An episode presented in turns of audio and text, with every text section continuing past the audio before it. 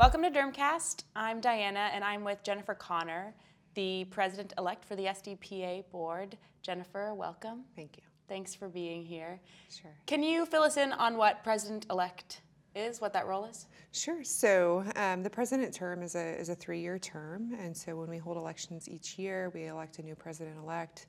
So you kind of spend one year learning the roles, um, learning the ropes behind the current president before you really take on the full position as, as president the following year, and then you spend an, addition, an, an additional year as immediate past president, um, assisting the current president and president-elect.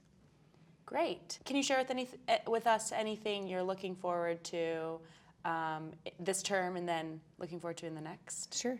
So my big uh, passion for the SDPA is has been philanthropy. Over the past few years, we've developed the Miles for Melanoma Run, um, and so really just seeing those projects continue to happen and really grow our philanthropic reach um, is, is the one thing that I'm most passionate about. And of course, continuing to develop our, our education and, and advance in that area because it's something that's very important to our members.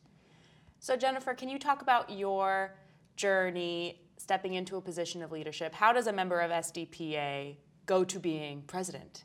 Sure. So of the i- board. it's it's a matter of, of getting connected um, with someone who's in leadership and finding something that you're passionate about. And I think that's really the ticket. It's easy to serve on a committee and, and, and do certain things, but once you find something that you're really passionate about, you, you kind of just keep going and you find yourself in this position. For SDPA members who are interested in um, getting involved in volunteering, where should they go?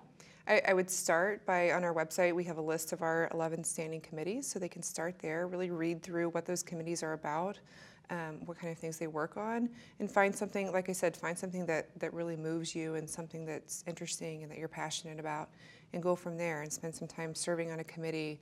And, and you know, as things go, we have leaders who move up, and so we're always looking for new committee chairs and, and, and board members.